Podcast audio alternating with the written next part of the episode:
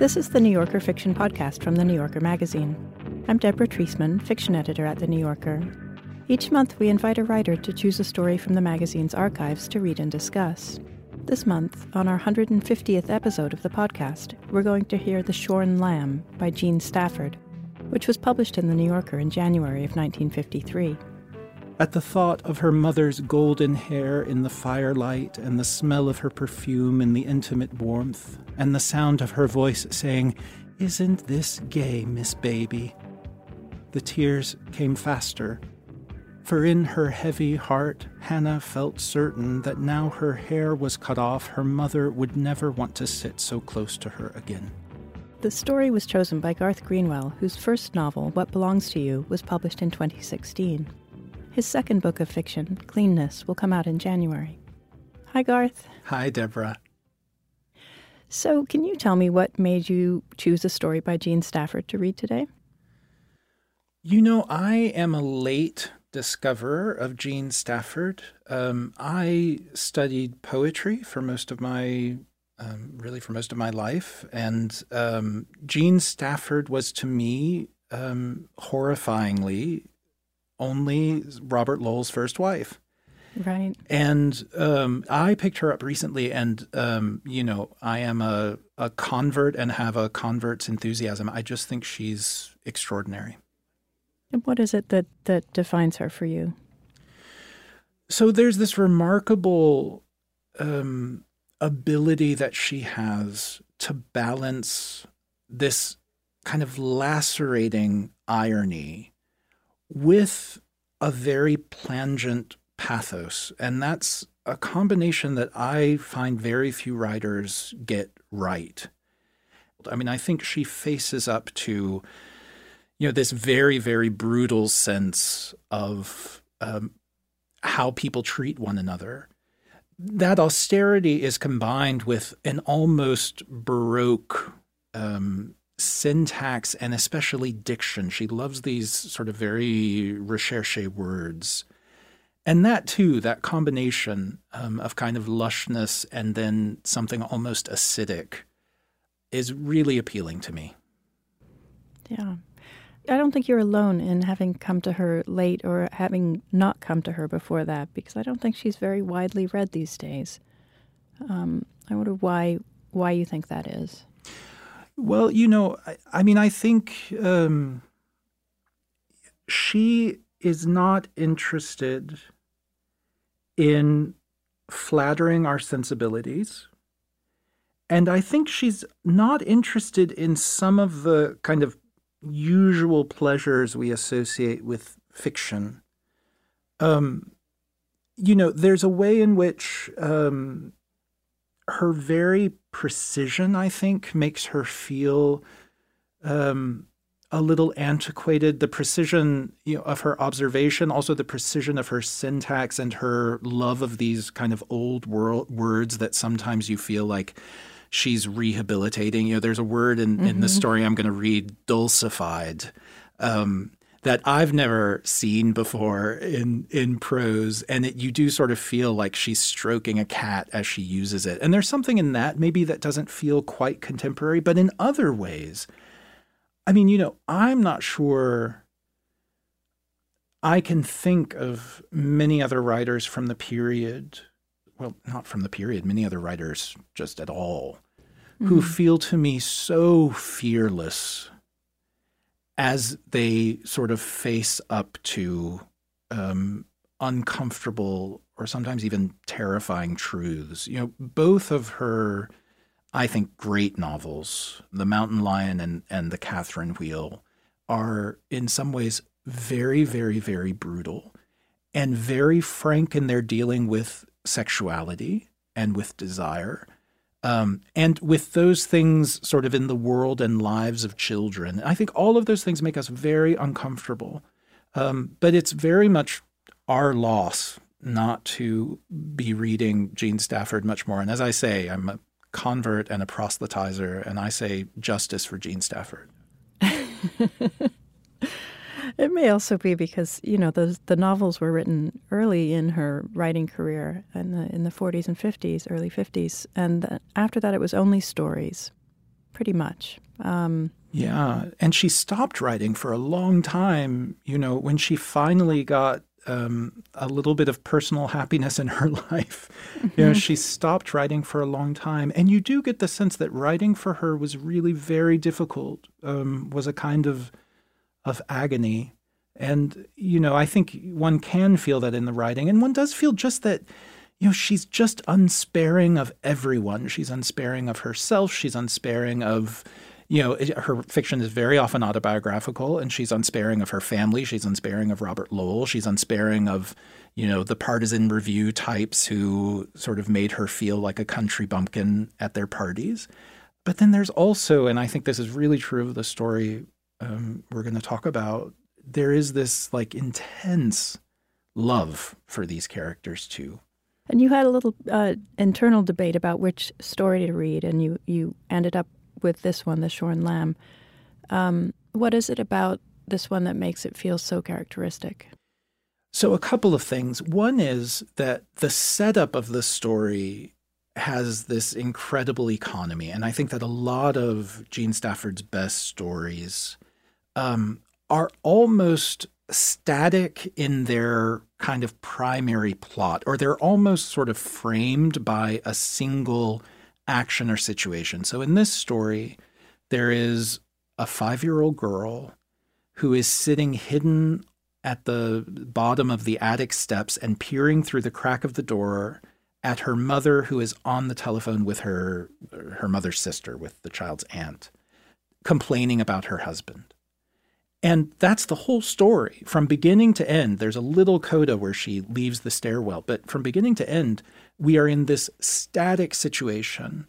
And the very um, sort of stationary nature of this framing scene gives the story permission to go everywhere. And so there's a way in which you you feel like, you know, she just fills the story with life and with the world of these characters. And that's something I love a lot. And and then the other thing that feels um, really characteristic and really remarkable in this story is what I was talking about before. That there is, I mean, this story is hugely funny, very ironic, quite acidic, and then by the end of it, the defense of irony has been stripped away, and one is staring into an abyss and that abyss is the very brutal way that um, parents turn their children into weapons they can use against each other. Right. Well, we'll talk some more after the story. And now here's Garth Greenwell reading The Shorn Lamb by Jean Stafford. The Shorn Lamb. Oh, there's no whitewashing the incident. The child's hair is a sight, and it will be many moons, I can tell you, before I'll forgive Hugh Talmadge. But listen to me. The worst of it is that this baby of five has gone into a decline like a grown woman, like you or me, dear, at our most hysterical. Sudden fits of tears for no apparent reason, and then simply hours of brooding.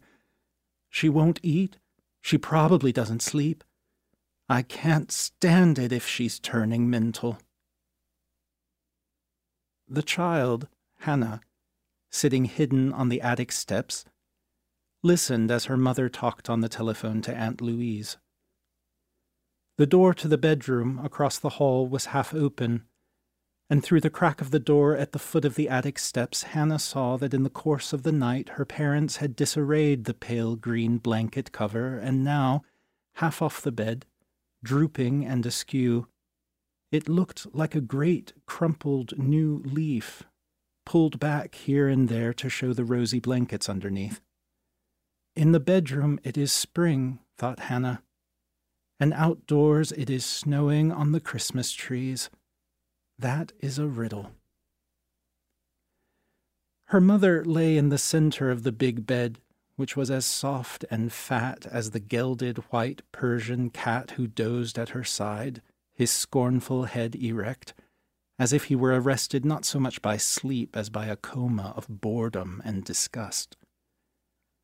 A little earlier, before he struck this pose, He had sniffed and disdained the bowl of cream on his mistress's breakfast tray. And when she had tried to cajole him into drinking it, he had coolly thrashed his tail at her. In the darkness of her enclosure, Hannah yearned, imagining herself in the privileged cat's place beside her mother, watching the mellowing, pillowing, billowing snow as it whirled down to meet the high tips of the pine trees that bordered the frozen formal garden. If she were nephew, the cat, she would burrow into the silky depths of the bed up to her eyes and rejoice that she was not outside like a winter bird coming to peck at suet and snowy crumbs at the feeding station. It was ugly and ungenerous here where she was, on the narrow, splintery stairs. And up in the attic, a mouse or a rat scampered on lightly clicking claws between the trunks. Some hibernating bees buzzed peevishly in their insomnia. Stingy and lonesome like old people, the shut ins worried their grievances stealthily. And Hannah, spying and eavesdropping, a sin and she knew it, felt the ends of her cropped hair and ran a forefinger over her freshly combed boy's cut, the subject of her mother's conversation. Something like sleep touched her eyeballs, though this was early morning and she had not been awake longer than an hour. But it was tears, not drowsiness, that came. They fell without any help from her. Her cheeks did not rise up as they usually did when she cried to squeeze themselves into puckers like old apples. Her mouth did not open in a rent of woe. No part of her body was affected at all except the eyes themselves, from which streamed down these mothering runnels. Why did he do it? Her mother's question into the telephone was an impatient scream. Why do men do half the things they do? Why does Arthur treat you in public as if you were an enlisted man? I swear I'll some day kill your rear admiral for you. Why does Elliot brag to Frances that he's unfaithful? Because they're sadists, every last one of them. I am very anti man today. What is anti man? whispered Hannah. The stools on either side of the fireplace in the den were ottomans, and sometimes Hannah and her mother sat on them in the late afternoons, with a low table between them on which were set a Chinese pot of verbena tisane, two cups, and a plate of candied orange rind. At the thought of her mother's golden hair in the firelight, and the smell of her perfume in the intimate warmth, and the sound of her voice saying, Isn't this gay, Miss Baby? The tears came faster, for in her heavy heart Hannah felt certain that now her hair was cut off, her mother would never want to sit so close to her again. Unable to see through the narrow opening of the door any longer, she leaned her face against the wall and felt her full tears moistening the beaver board as she listened to her mother's recital of Saturday's catastrophe. On the face of it, the facts are innocent enough, Louise. He took her to town on Saturday to buy her a pair of shoes, having decided for his own reasons that I have no respect for my children's feet. The shoes he got are too odious, but that's another story. Then, when he brought her back, here she was, cropped, looking like a rag doll. He said she'd begged to have it done. Of course, she'd done nothing of the kind. To put the most charitable construction on the whole affair, I could say that when he went into the barber shop to have his own hair cut, he'd had a seizure of amnesia and thought he had Andy with him, or Johnny, or Hughie, and decided to kill two birds with one stone. And then afterward he was afraid of what I'd say, and so cooked up this canard, and more than likely bribed her to bear him out. The way men will weasel out of their missteps, it isn't moral. It shocks me. He did not think I was Andy or Johnny or Hughie, Hannah said to herself. In the barber shop at her father's club, there had been no one but grown men and a fat, stuffed skunk that stood in front of the mirror between two bottles of bay rum, its leathery nose pointed upward as if it were trying to see the underside of its chin in the looking glass. Through a steaming towel, her father had muttered, Just do as I say, Homer, cut it off.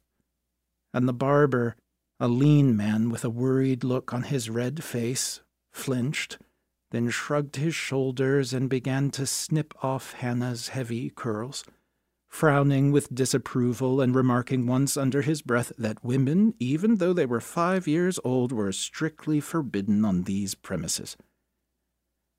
On the drive home, her peeled head had felt cold and wet, and she had not liked the smell that gauzily hovered around her, growing more cloying as the heater in the car warmed up.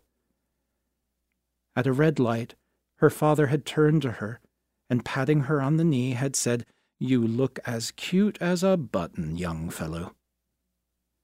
He had not seemed to hear her when she said, I do not, I'm not a young fellow. Nor had he noticed when she moved over against the door, as far away from him as she could get, hating him bitterly and hating her nakedness. Presently, he turned on the radio to a news broadcast and disputed out loud with the commentator. Hannah, left all alone, had stared out the window at the wolfish winter. In one snow flattened field, she saw tall flames arising from a huge wire trash basket, making the rest of the world look even colder and whiter and more unkind. Her father scowled, giving the radio what for, swearing at the slippery roads, carrying on an absent minded tantrum all by himself. Once, halted by a woman driver whose engine was stalled. He'd said, Serves her right. She ought to be home at this time of day, tending to business. As they turned in their own drive, he said a lie. That was a fine idea of yours to have your hair cut off. She had never said any such thing. All she had said, when they were having lunch in a brown, cloudy restaurant, was that she would rather go to the barber shop with him than wait at Grandma's. But she had not contradicted him, for he did not countenance contradiction from his children. I'm an old fashioned man, he announced every morning to his three sons and his two daughters. I am the autocrat of this breakfast table. And though he said it with a wink and a chuckle, it was clear that he meant business. Johnny, who was intellectual, had told the other children that an autocrat was a person like Hitler, and he had added sarcastically, That sure is something to brag about, I must say. The voice speaking into the phone took on a new tone, and Hannah, noticing this, looked out through the crack again. What? Oh, please don't change the subject, pet. I really want your help. It isn't a trifle, it's terribly important. I really think it is the final effrontery. All right, then, if you promise that we can come back to it. With her free hand, Hannah's mother lightly stroked the cat, who did not heed, and she lay back among her many pillows, listening to her sister but letting her eyes rove the room as if she were planning changes in its decoration. Yes, I did hear it, but I can't remember where, she said inattentively. Then, smiling in the pleasure of gossip, forgetting herself for a moment, she went on, Perhaps I heard it from Peggy the night she came to dinner with that frightful new man of hers. That's it. It was from him I heard it, and automatically discounted it for no other reason than that I took an instantaneous dislike to him. If he is typical of his department, the CIA must be nothing more nor less than the Gestapo. Hannah's head began to ache, and she rolled it slowly, looking up the steep, ladder like steps into the shadowy attic. She was bored now that the talk was not of her, and she only half heard her mother's agile voice rising, descending, laughing quickly, pleading, Oh, no, it's not possible and she sucked her fingers one by one. Her tears had stopped, and she missed them as she might have missed something she had lost. Like her hair, like all her golden princess curls that the barber had gazed at sadly as they lay dead and ruined on the tiled floor. Now that Hannah's hair was short, her days were long. It was a million hours between breakfast and lunch, and before it had been no time at all, because her mother, still lying in her oceanic bed, had every morning made Hannah's curls, taking her time, telling anyone who telephoned that she would call back that just now she was busy playing with this angel's hair. Today was Wednesday, and Hannah had lived four lifetimes since Saturday afternoon. Sunday had been endless. Even though her brothers and her sister had been as exciting as ever, with their jokes and contests and their acrobatics and their game of cops and robbers that had set the servants wild. But even in their mad preoccupation, it had been evident that the sight of Hannah embarrassed them. The baby looks like a skinned cat, said Andy, and Hughie said it was a dopey thing to do. The poor little old baby looks like a mushroom. The parents did nothing to stop this talk, for all day long they were fighting behind the closed door of the den, not even coming out for meals, their voices growing slower and more sibilant as they drank more. I hate them, Johnny had said in the middle of the long, musty afternoon when the cops were spent and the robbers were sick of water pistol fights. When they get stinking, I hate them, said Johnny. I bet a thousand dollars he had had a couple when he had them cut the baby's hair. Janey shouted, Oh, that baby, baby, baby, baby. Is that goofy baby the only pebble on the beach? Why do they have to mess up Sunday fighting over her? I'm going crazy and she ran around in a circle like a dog, pulling at her hair with both hands. On Monday morning, when Hannah's father took the older children off to Marion Country Day School on his way to the city, she had nearly cried herself sick, feeling that this Monday the pain of their desertion was more than she could bear. She would not let go of Janey's hand, and she cried, You'll be sorry if you come back and find I'm dead. Janey, who was ten and hot blooded, she took after Daddy, who had Huguenot blood, had slapped Hannah's hand and said, The nerve of some people's children. Hannah had stood under the porte cochere, shivering in her wrapper and slippers, until the car went out the driveway between the tulip trees. She had waved and called, Goodbye, dearest Janey and Johnny and Andy and Hughie. Only Johnny had looked back.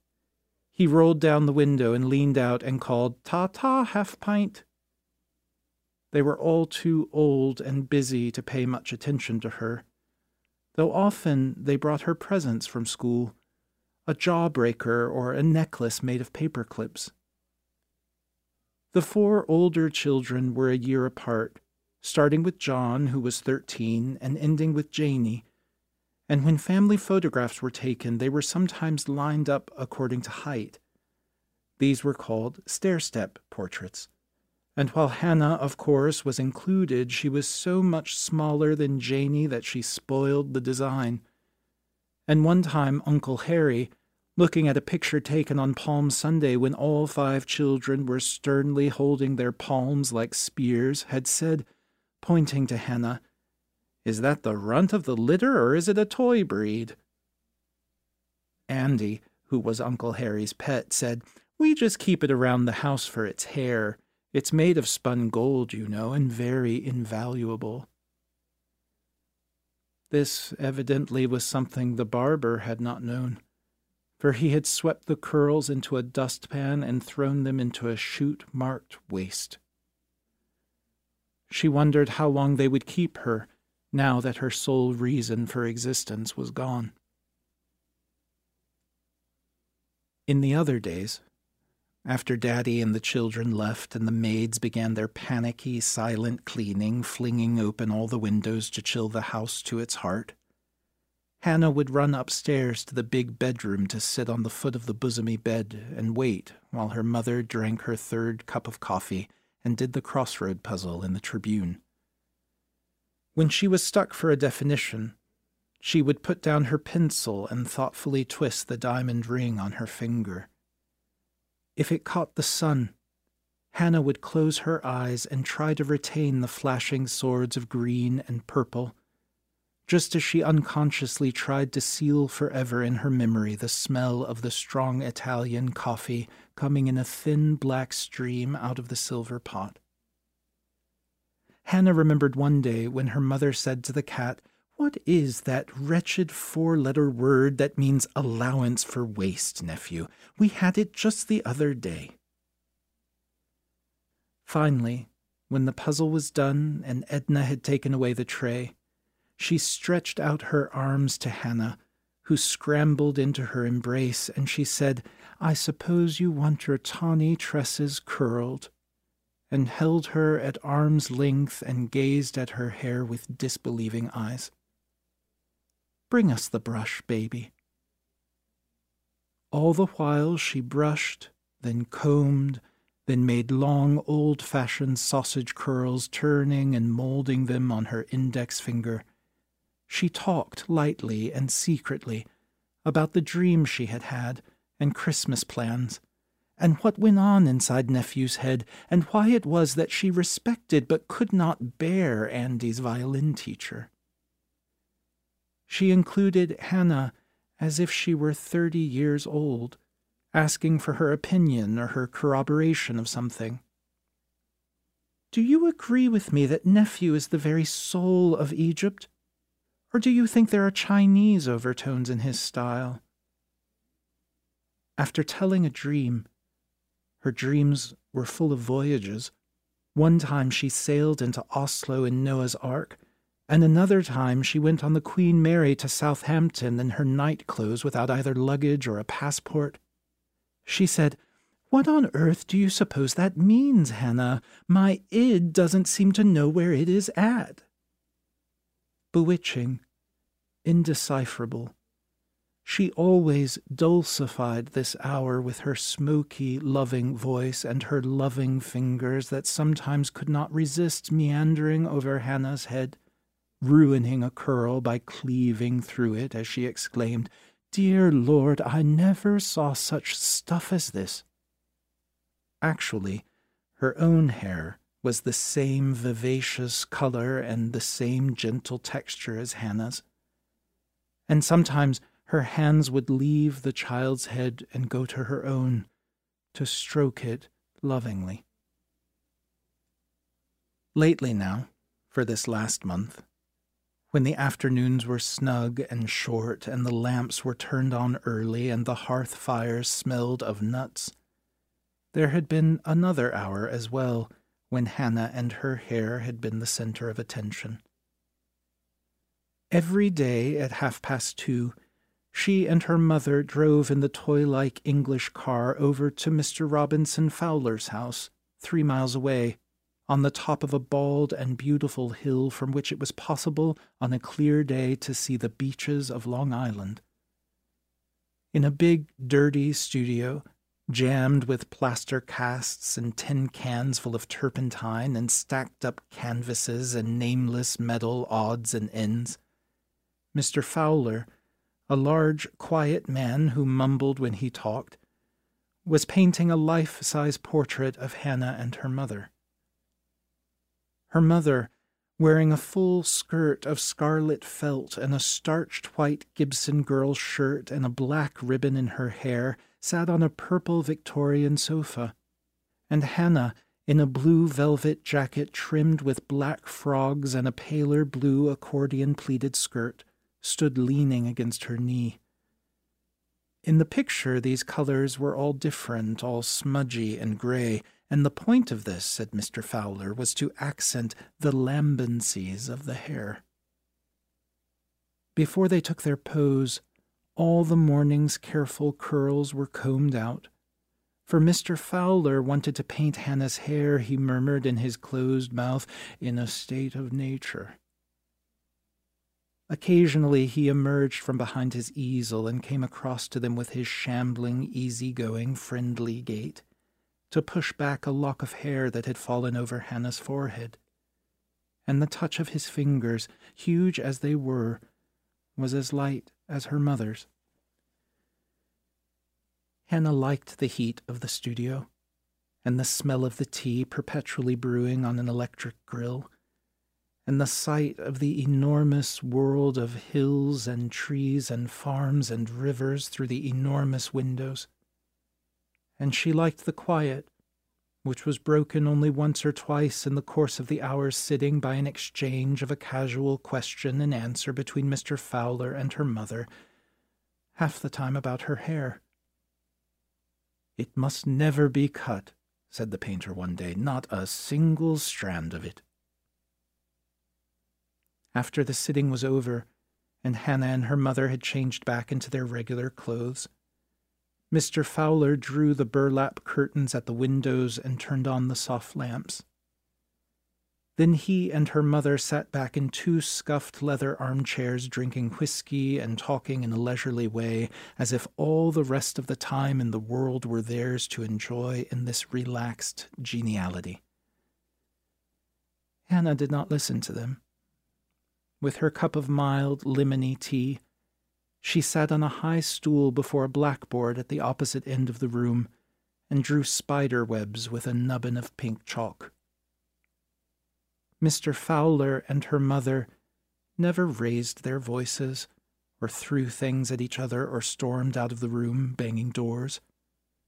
And Hannah was sorry when it was time to go home where that kind of thing went on all the time, horrifying the housemaids, who never stayed longer than two months at the most, although the cook, who had a vicious tongue herself, had been with them ever since Johnny could remember.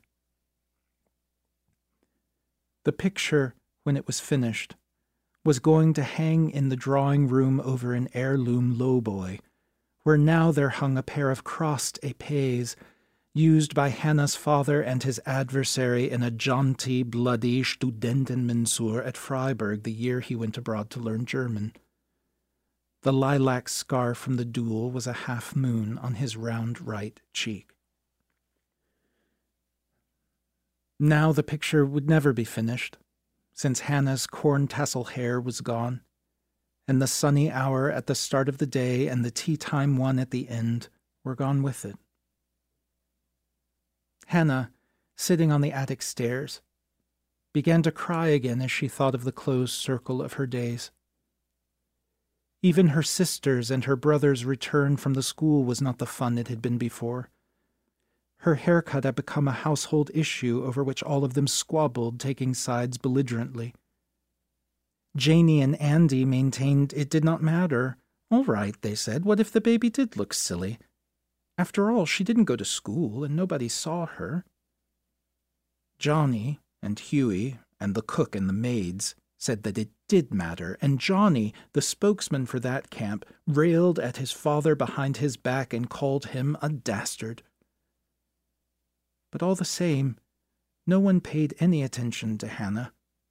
When they spoke of the baby, they might have been speaking of the car or a piece of furniture. One would never have known that she was in the room, for even when they looked directly at her, their eyes seemed to take in something other than Hannah. She felt that she was already shrinking and fading, that all her rights of being seen and listened to and caressed were ebbing away. Chilled and exposed as she was, she was becoming, none the less, invisible. The tears came less fast now, and she heard her mother say, How can I help looking at it closely? I shall eventually have to go to an analyst, as you perfectly well know, if I am to continue this marriage until the children are reasonably grown. But in the meantime, until I get my doctor, who can I talk to but you? I wouldn't talk to you if you weren't my sister, because I don't think you're discreet at all. Sad, in her covert, Hannah saw that her mother was now sitting up straight against the headboard and was smoking a cigarette in long meditative puffs. The smoke befogged her frowning forehead. Forget it, darling, she continued. I know you are a tomb of silence. Look, do let me spill the beans and get it over with. It will put me into a swivet, I dare say, and I'll have to have a drink in my bath, but the way I feel after these nights I've had, that's in the cards, anyhow. Oh, Christ, Louise, don't preach to me. Briefly, she put down the telephone and dragged nephew to her side. Then she resumed, Excuse me, I was adjusting my cat. Now, dear, right now, you can forget my charitable construction because, of course, that's rot. At this juncture, neither one of us does anything by accident. I cannot believe that criminals are any more ingenious than wives and husbands when their marriages are turning sour. Do you remember how fiendish the Irelands were? Well, the night before the hair cutting, we had a row that lasted until four, starting with Rob and going on from him to all the other men I know. He thinks it's bad form, and that's exactly how he puts it, that I still speak fondly of old beaux. He suspects me of the direst things with that poor pansy the decorator sent out to do the carpets on the stairs, and he's got it firmly rooted in his mind that Rob and I are in the middle of a red hot affair. He doesn't know the meaning of friendship. He's got a sand dune for a soul. He suggested loathsomely that Rob and I were using Hannah as a blind. Oh, his implications were too cynical to repeat. All this went on and on until I said that I would leave him. You know that old blind alley where any feint is useless because when five children are involved, one's hands are tied. Unless one can be proved mad. If only I could be, I would give my eyes to be sent away for a while to some insane asylum like that one Elizabeth loved so. It was hideous, the whole battle. We were so squalid with drink. We drink prodigiously these days. The ice ran out, and we didn't even take time to go get more, so we drank whiskey and tap water as if we were in a cheap hotel, and I kept thinking how demeaning this is. But I couldn't stop. This was the worst quarrel we've ever had, by far the most fundamental. The things we said, we could have killed each other. In the morning, not even our hangovers could bring us together, and let me tell you, they were shattering. If I hadn't known it was a hangover, I would have sent for an ambulance without thinking twice. Hugh sidled around like a wounded land crab and swore he had fractured his skull. Fortunately, the children, all except the baby, had been asked to the Fosters to skate, so at least we didn't have to put up appearances. We do that less and less as it is. But finally, we began to pull ourselves together about noon with Bloody Marys, and when he proposed that he take Hannah into town and buy her lunch and some shoes, I almost forgave him everything. I was so delighted to have the house to myself. I would not rise to that bait about my neglecting the welfare of my children's feet. All I could think of was just being alone. I should have known. I think I might have sensed what was up if I hadn't been so sick, because as they were about to leave, the baby asked why I hadn't curled her hair, and Hugh said, You leave that to me today. Now, looking back on it, I can see that he rolled his eyes in that baleful planning way of his and licked one corner of his mouth. But even if I had noticed, I still would never have dreamed he would be so vile. It goes without saying that we have been at swords' points ever since, and it doesn't help matters to see the child so woebegone, wearing this look of, What did I do to deserve this? How can one explain it away as an accident to a child when one perfectly knows that accident is not involved? Her misery makes me feel guilty. I am as shy of her as if I had been an accessory. I can't console her without spilling all the beans about Hugh. Besides, you can't say to a child, Darling, you are only a symbol. It was really my beautiful hair that was cut off, not yours. Rob crushed? Oh, for God's sake, no, not crushed. That's not Rob's style. He's outraged. His reaction, as a matter of fact, annoys me terribly, for he takes the whole thing as a personal affront and says that if Hugh had wanted to make an issue of my afternoons in his studio, he should have challenged him to a duel with the Freiburg swords. His theory, you see, is that Hugh has been smoldering at the thought of these testimonials of his manliness being replaced by the portrait. Rob claims that Hugh hates art, as of course he does, and that it is the artist in him, Rob, not the potential rival, that he is attacking. Needless to say, this gives him a heaven sent opportunity to berate me for living in the camp of the enemy. He was horrid on Monday. He called me an opportunist and a broodmare. It depresses me that Rob, who is so intuitive about most things, can't see that I am the victim, that my values have been impugned. Today I hate all men. What am I going to do? What can I do? I'm taking her this afternoon to Angelo to see what he can salvage out of the scraps that are left.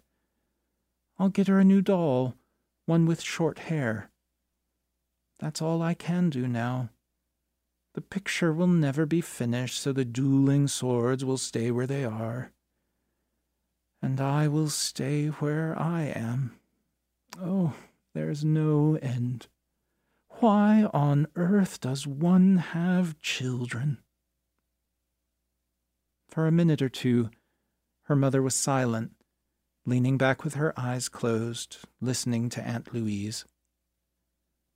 Hannah no longer envied the cat curled into her mother's arm.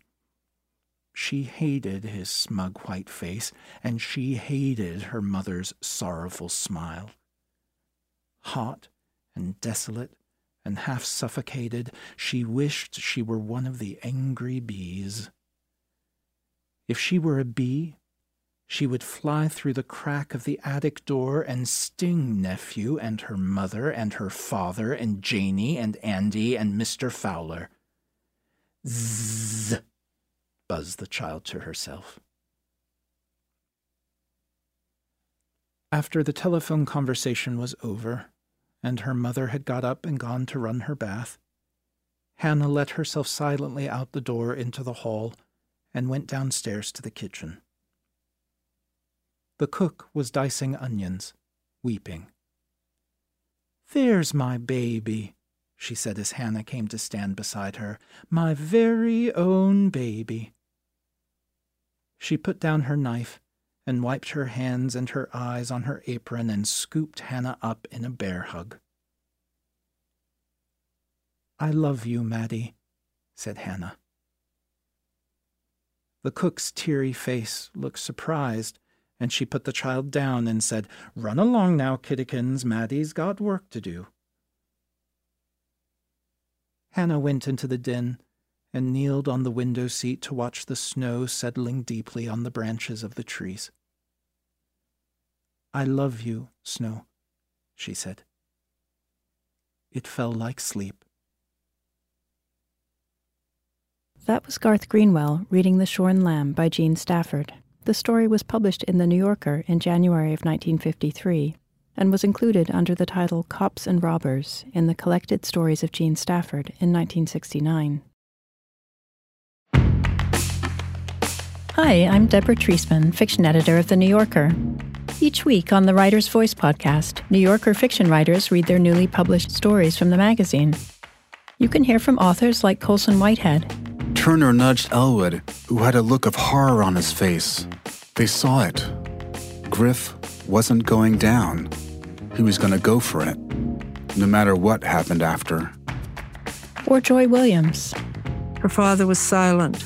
Slowly, he passed his hand over his hair. This usually meant that he was traveling to a place immune to her presence, a place that indeed contradicted her presence. She might as well go to lunch.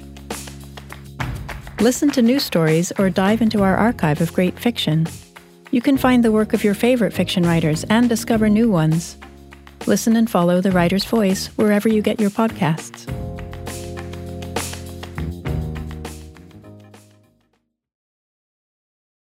So, Garth, in a way, this is um, a reversal of the of the Samson story. You know, the powerful man takes the girl's hair, and and she loses all of her power to command those around her and to to receive admiration. Do you think that that idea was sort of somehow in Stafford's mind? I guess it's kind of hard to imagine that it wasn't. Um, mm. You know, and especially with the original title, The Shorn Lamb, which to me has such a kind of biblical resonance to it. Um, but you know, what's really heartbreaking about this story is not that this child loses power, but that actually what is revealed is that that power was always illusory and actually had nothing to do with her. Um, you know, so she imagines that this hair makes everyone love her. Well, in fact, no.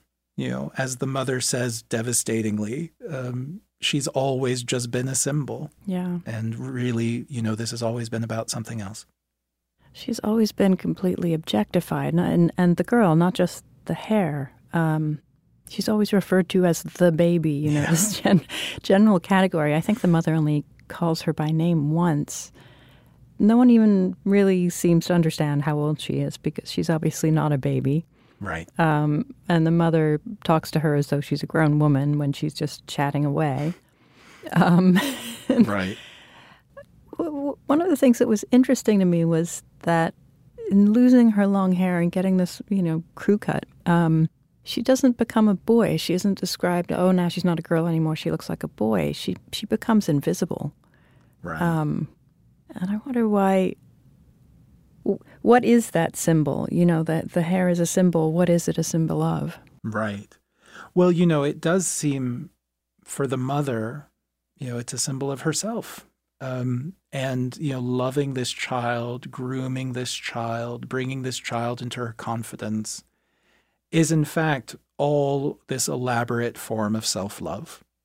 Mm. And, you know, and then for the father, it becomes an elaborate form of violence, you know, because he steals the intimacy between mother and child. He sort of symbolically shears the mother's beauty away, and he steals from her this intimacy she has developed with this artist. Um, you know, we have such a sense of the reality of Hannah and that she exists and that, you know, her existence makes some claim upon the world. And yet, no one in this house, I mean, no one from you know her siblings to her parents to the cook um, actually sees her. She's always just standing in you know i mean she could be she has less existence for them than the cat does really you know you have a feeling that the cat is is you know has more purchase on the mother's real attention than hannah does yeah but do you think that the other children are known by their parents it's a really good question. It's interesting. The question I was thinking a little bit about autobiography in this story because so many of Jean Stafford's stories are really autobiographical. Er, the first few years of her life were spent, um, you know, her family was quite wealthy. Her father had a lot of money. Um, he had a farm where they grew walnuts in California. And then um, he went into the stock market and lost it all and they then from that point on jean stafford's childhood and adolescence she was living really in quite difficult and impoverished circumstances and one of the things that their father did to economize was he gave the children haircuts and once he um, cut off half of Jean Stafford's hair and made you know, half of her hair. He was giving her a kind of bowl cut, and she ran off and so for apparently for weeks, she had, you know, this head that was half bowl cut and half these long curls. So that's autobiographical. Um, she was the youngest child of a differently configured family. She had two older sisters and an older brother with whom she was very close. But she talks about waiting for them to come home from school and feeling abandoned and how they would bring her gifts of, of necklaces made out of paper clips and things like that. The question of the children, you know, it's unclear to me how real they are to the parents. I don't think, you know, the, the mother just mentions them in passing. It's clear that they're real to each other. So they have a world where they play with one another, they have games, they make kind of elaborate fantasies of cops and robbers. But even within that smaller children's world, Hannah doesn't exist. You know, says she says that they or the story says that they look at her and she's just invisible. They don't see her. And also, she's never again, she's never referred to by them as Hannah. She's the baby. Um, the, her brother, I think, says she looks like a skinned cat or a mushroom. a mushroom. yeah.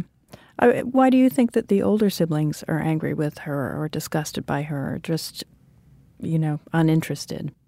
You know, there's a way, or at least I hear in the way that I don't, was it Janie who sort of says that baby, baby, baby, baby, you know, she's not the only pebble on the beach. Um, you know, there's a way in which she does have this special intimacy with their mother, you know, at least a kind of physical intimacy that the other children don't have. And this hair does seem to be, you know, it is a bond that she has with the mother. And it's easy to imagine that being a source of jealousy. And, and it seems clear that the other children are jealous of the fact that, you know, Hannah is the occasion for this, you know, knockdown blowout fight that the parents have. And so that's a way in which Hannah is both a total outcast and yet also in a position where these other the other children can project onto her a kind of intimacy with their mother that they could be jealous of. Right. And and yet at the same time the mother doesn't know her. The mother has no true intimacy with her. And right. and we're allowed to know her better than anyone as you said. When when she's sitting behind the the attic door listening to the phone call and those tears start happening, what do you think is happening there? What is happening within her at that moment? Because we aren't told. Right. Well, what we are told, and I actually I think this is something really wonderful in the story. Stafford doesn't attempt to put language to the interior state. Because of course this child wouldn't have language. You know, but we are told that this is a different kind of weeping than she has ever done before. You know, there's that wonderful passage where not her interior state, but her exterior state is described. You know, she's crying, but she's not scrunching up her cheeks in the way that she usually does. And her mouth is not open in a rent of woe. You know, it's not this kind of histrionic, melodramatic, infant like crying. I mean, this is the first time she's weeping as an adult. And that to me is just devastating. And, you know, and they are these silent tears. And so it seems just right to me that the story doesn't try to describe what she's feeling because she can't describe what she's feeling and instead, you know, uses the body to convey the fact that this is something unprecedented.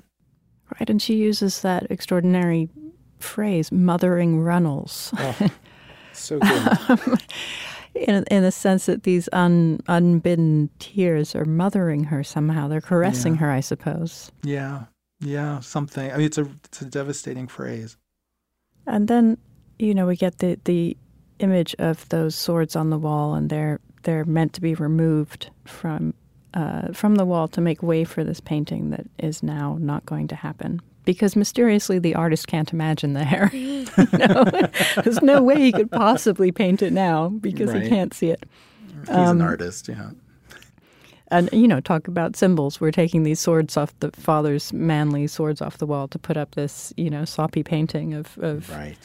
Mother and daughter with golden hair. Um, do you think that that that is not only the sort of central image of the story, metaphor of the story, but is what's at the heart of the father's anger? Yeah. Well, sure. I mean, you know, it is a kind of literal displacement of him. And, you know, in this moment that clearly for him is very redolent, you know, these, this, what is it, Studentenmensur, the, these student duels that, you know, used to um, you know, this is a real thing that happened. It was a real rite of passage for young men in Germany. I know there's a wonderful story about Nietzsche being embarrassed that he didn't have a scar, and so arranging to have one of these duels so that he could get a scar. And, and you know, and the the father is clearly very proud of his scar. Um, so there's a way in which you know this is a moment that for him is full of a pre-family glory. You know, a moment of of his coming into manhood um, and yes, to replace that with instead the opposite, you know, with this feminine intimacy and this feminine sovereignty, you know, take down the father and put up the mother. You know, when, in that heartbreaking moment where she talks about how much she loves to be at the painter's studio because it's quiet and people aren't throwing things at each other, like you realize what an abusive situation this child is actually in, and you know, and what really an atmosphere of violence she's living in. You get the sense that actually in this very um, privileged household full of servants and beautiful things and you know getting your portrait done that there is this incredibly savage thing happening at the heart of this house and that what the father really does want more than anything else is to grab his wife and shave her head and mm. you know humiliate her in this way that that is his deep desire and he can't do that and so he's doing the next best thing Humiliating the child. Humiliating the child. That's right. And so he does this horrible thing and, and just devastates Hannah. So she's obviously betrayed by her father. But then another betrayal happens with this overheard phone call. What do you think she feels her mother is saying about her in that call? Well, you know, I mean, that phone call, it's such an extraordinary thing. And that actually is a little, I think, uncharacteristic of Jean Stafford. So there's not a lot of dialogue in Jean Stafford's fiction. There's not a lot of direct speech. But this story, I mean, really the formal conceit of it is, um, you know, the narrative is conveyed largely through this conversation. It's an interestingly kind of deflected narrative.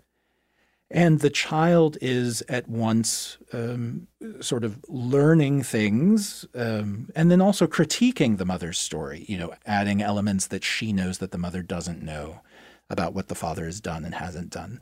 It's such an interesting way to go about telling a story. It's a way to set up a kind of nesting dolls of knowledge and of intimacy to a story and who has what pieces of information in a way that I think Jean Stafford gets a lot of currency out of in this story. And then there's also, you know, and again, this is a way in which the story keeps sort of um, opening up deeper and deeper abysses in that, you know, by the end of this conversation, where this child hears her mother say she's only a symbol, and also hears her mother say, Why does one have children? You know, I mean, that's one of the most kind of devastating and destabilizing betrayals I think one can suffer as a child. You know, that the bedrock of one's existence, which is one's relationship with one's parents, and just that kind of, I don't, I don't even know what to call it, a kind of ontological pact, this kind of pact of existence that that someone has willed you to exist and takes joy in your existence. Right. And the mother takes that away. I mean, I just feel myself plummet in that moment when this little child hears this.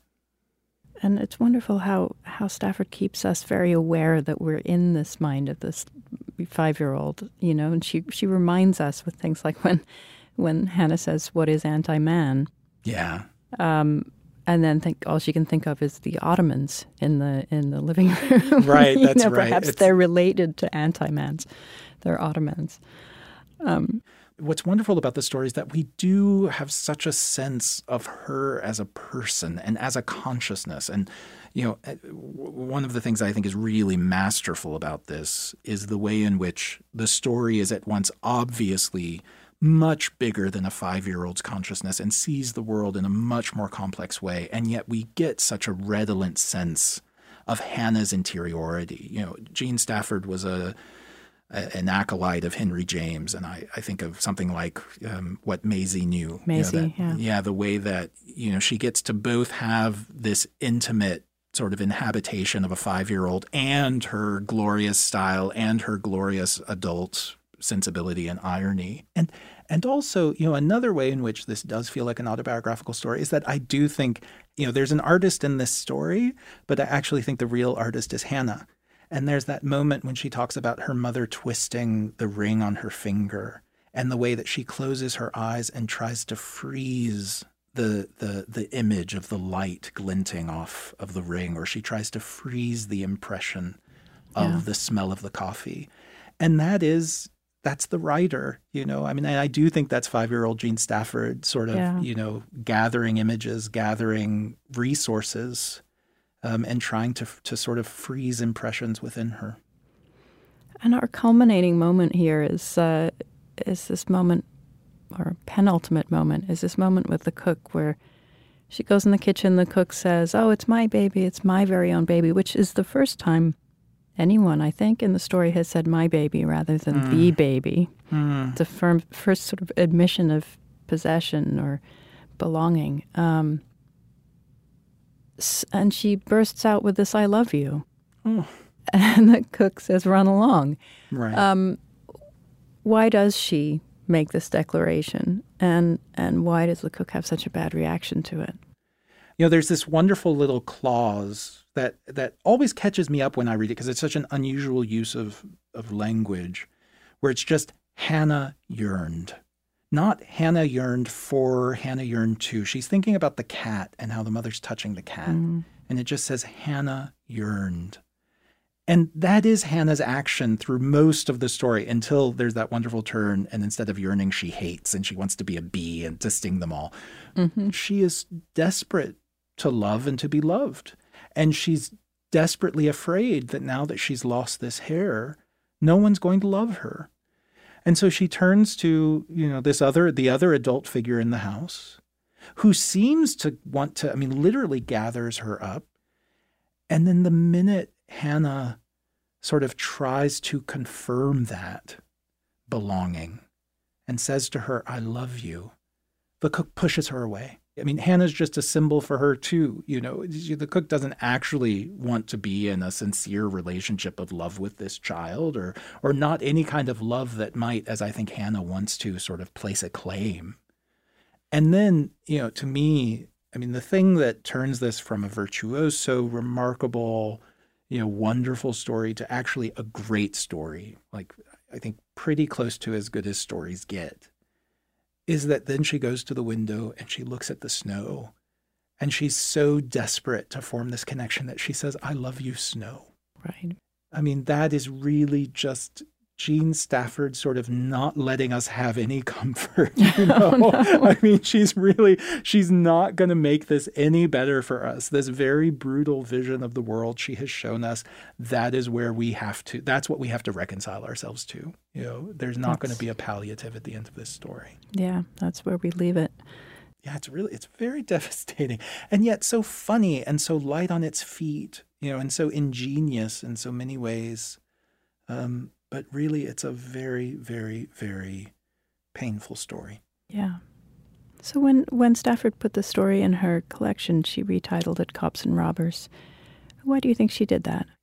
I think that is such a good revision. So the Shorn Lamb to me, it sort of does for Hannah what nothing else in the story will do for Hannah, which is it, it puts her in the center. I mean, she is the shorn lamb you know, it's a quite pathetic title. To me, it's almost bathetic. You know, there's a way in which um, it makes her a little too pitiable. Whereas Cops and Robbers, which is the game the children play, I mean, that is seems to me much truer to the world of the story because it's not about Hannah at all. You know, it's about the world from which she's excluded, these, you know, her siblings' games. And then there's also a way in which, you know, it makes me think too of the parents you know, the mother says, um, you know, no criminal is as ingenious as as a man and wife when their marriage starts to go sour. Mm-hmm. And there's also a sense that you know the the the husband and wife they are playing a game, a very vicious and cruel game, but a game. And Hannah doesn't want to play games. You know, yeah. Hannah wants someone actually to love her. So I think Cops and Robbers, I think, is is actually a really, really brilliant revision. I think it's a much better title than The Shorn Lamb. Yeah, the, for me, I, I feel, you know, I know who's been robbed, but Right. I'm not sure where the cops are. well, isn't that great? I mean, that's right. Yeah, there's no adult in this story. I mean, and this is, you know, and this is something that I think is really true that, again, I don't know that fiction very often faces up to. You know, one thing that I felt, um, uh, I spent seven years teaching high school. And one thing I felt sometimes working with young people was kind of where are the adults in these people's lives? Where are the adults in these kids' lives? Like, where is the person taking care of this kid? And why doesn't someone in the house see that this kid is in trouble? And there's a sense here. I mean, Hannah is completely alone. Nobody is watching out for her. No one's going to take care of her. No one even notices how much she's suffering or why she's suffering. There are no cops in this story. There are no real cops who could intervene and, um, you know, protect this child from harm. well, on that very sad note, thank you. thank you so much, Garth. Oh, thank you. It's been such a pleasure. Jean Stafford, who died in 1979 at age 63, was the author of three novels, including Boston Adventure and The Mountain Lion, and numerous short stories, two dozen of which were published in The New Yorker. She won the Pulitzer Prize for her collected stories in 1970. Her complete novels will be reissued by the Library of America this month. Garth Greenwell is a fiction writer, poet, and critic. His first novel, What Belongs to You, was published in 2016 and won the British Book Award for the debut of the year. A new book of fiction, Cleanness, will be published in January. You can download 149 previous episodes of the New Yorker Fiction Podcast or subscribe to the podcast for free in the Apple Podcast section of the iTunes Store. On the Writer's Voice podcast, you can hear short stories from the magazine read by their authors. You can find the Writer's Voice and other New Yorker podcasts on your podcast app.